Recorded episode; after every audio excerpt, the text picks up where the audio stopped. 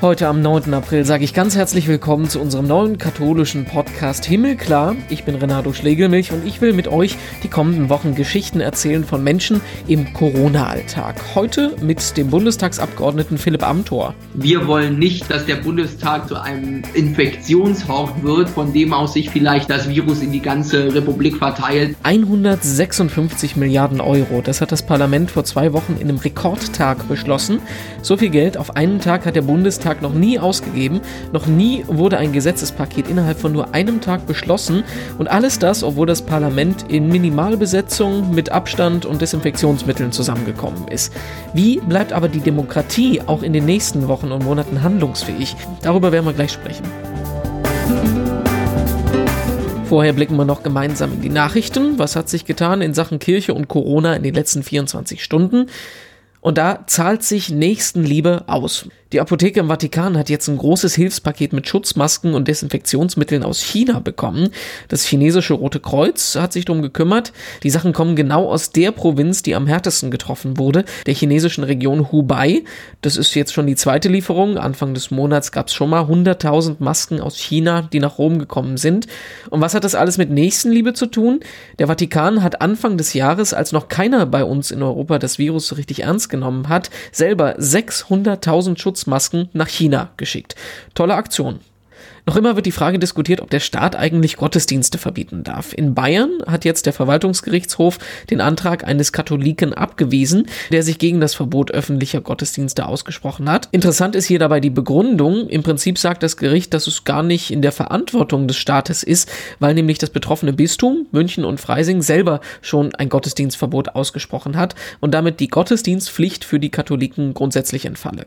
Eine ziemliche Umstellung bedeutet die Corona-Zeit auch für Papst Franziskus an den Ostertagen. In Rom ist die nächsten Tage nichts so, wie es eigentlich sein sollte.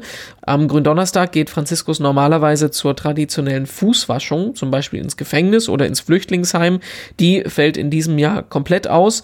Der Kreuzweg am Karfreitag, der findet sonst am Kolosseum statt. Jetzt geht der Papst ihn auf dem leeren Petersplatz. Das wird also so ähnlich so aussehen wie beim Urbi et Orbi vor zwei Wochen. Alle Papstmessen mit deutschem Kommentar, die überträgt übrigens Vatican News. Die haben zum Beispiel auch einen eigenen Livestream auf YouTube, der sich ganz leicht finden lässt. Und in unserem Podcast wollen wir an dieser Stelle sprechen mit Philipp Amthor, Bundestagsabgeordneter, übrigens mit 27 zweitjüngster Bundestagsabgeordneter, Mitglied im Innen- und Europaausschuss des Bundestages und der Mann, der uns beantworten soll, wie denn eigentlich die Demokratie jetzt weiter funktionieren kann, wenn die Leute gar nicht so wirklich in Massen in Bundestag kommen. Hallo Philipp, grüß dich. Ja, hallo aus Berlin. Fangen wir mal ganz anders an. Worüber denkst du gerade im Moment nach, das nicht mit Corona zu tun hat?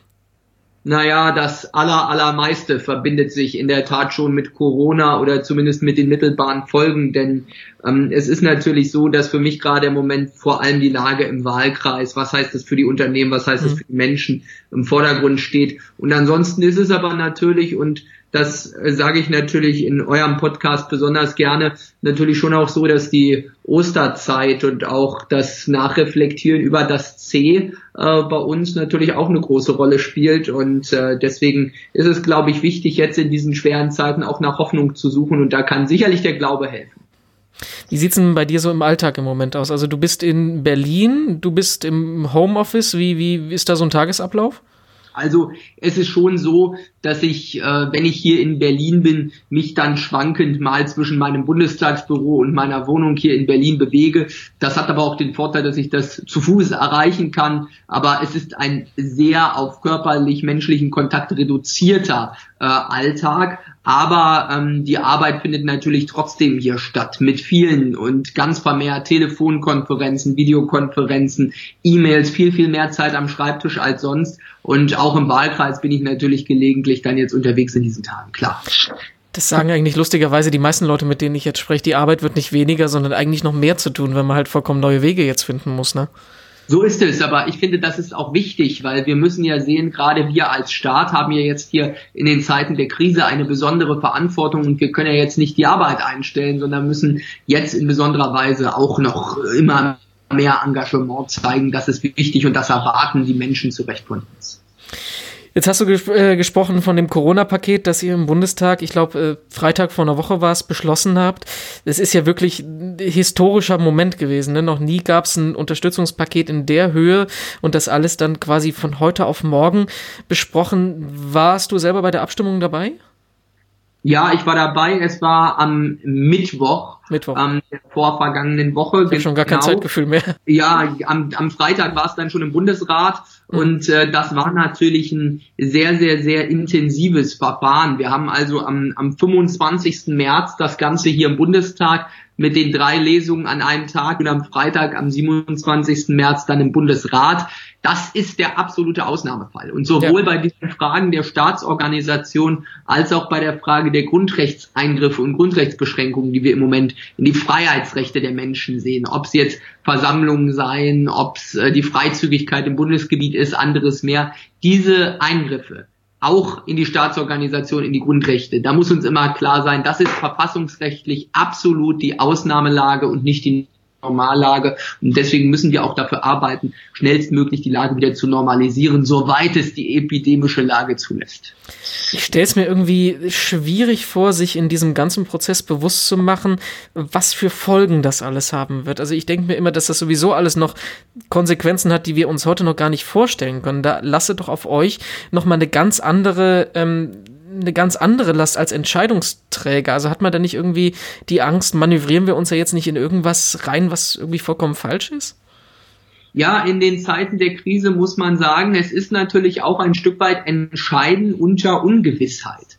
Und Entscheiden unter Ungewissheit ist ein Modus, den man in der Politik natürlich nicht mag, den man manches Mal aber nicht vermeiden kann weil in der jetzigen Situation wäre es die schlechtere Alternative, abzuwarten und nichts zu hm. tun, mhm. als beherzt zu handeln. Aber eines muss immer passieren, es muss natürlich immer eine Abwägung geben. Das ist für uns dabei das ganz Entscheidende. Aber in der Tat, die genauen Auswirkungen und Konsequenzen können weder die Experten, die Virologen noch wir vollständig übersehen. Und das ist natürlich auch ein Wesensmerkmal der Krise.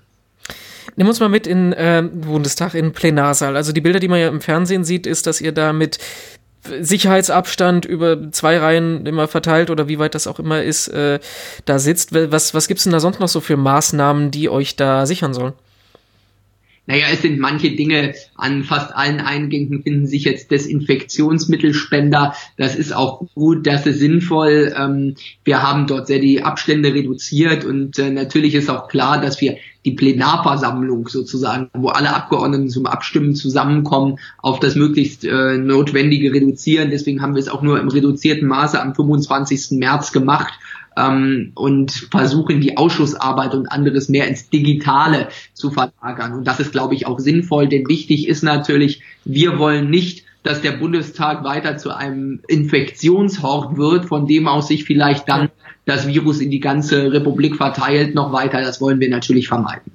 Aber trotzdem muss ja irgendwie die Demokratie oder ihr als ähm, äh, demokratisches Organ müsst ja trotzdem weiter arbeitsfähig bleiben. Das stelle ich mir total schwierig vor, wenn wir, wenn wir wissen, ihr könnt ja eigentlich jetzt gar nicht komplett in der Plenarversammlung zusammenkommen. Dafür muss man sehen, dass das auch nicht der Haupt auch des Arbeitens ist. Ja, es gibt ja oft so die Bilder, wenn man das sieht, dann, wenn die Plenardebatten übertragen werden, nicht immer alle Abgeordneten da sind, die anderen faulenzen ja nicht, sondern in den Ausschüssen findet die Sacharbeit statt, in der Vorbereitung mit den Ministerien, in den Diskussionen über die Gesetzentwürfe und nicht sozusagen im Plenum. Das Plenum ist der Moment des öffentlichen Nachvollziehens der Debatte. Der ist im Übrigen jetzt auch ganz wichtig, weil wir müssen sehen, ähm, dort wo im Moment natürlich Freiheitsrechte, auch politische Teilhaberechte wie das Demonstrationsrecht eingeschränkt sind Dort sind wir umso mehr in der Notwendigkeit, unsere politischen Entscheidungen zu erklären. Deswegen nutzen wir dafür natürlich auch soziale Netzwerke, die Medien insgesamt. Das ist ganz, ganz wichtig und das müssen wir uns natürlich beherzigen. Gibt es denn eigentlich schon Ideen, äh, meinetwegen Abstimmungen digital zu machen? Also, dass man irgendwie die eigentliche Parlamentsarbeit verlagert aus dem Saal raus? Das geht im Rahmen der Geschäftsordnung des Bundestages teilweise, also Ausschusssitzungen, die sozusagen den Kern der inhaltlichen Arbeit darstellen, den, die haben wir jetzt schon teilweise ins Digitale verlegt, dafür eine Öffnungsklausel aufgenommen in die Geschäftsordnung des Bundestages.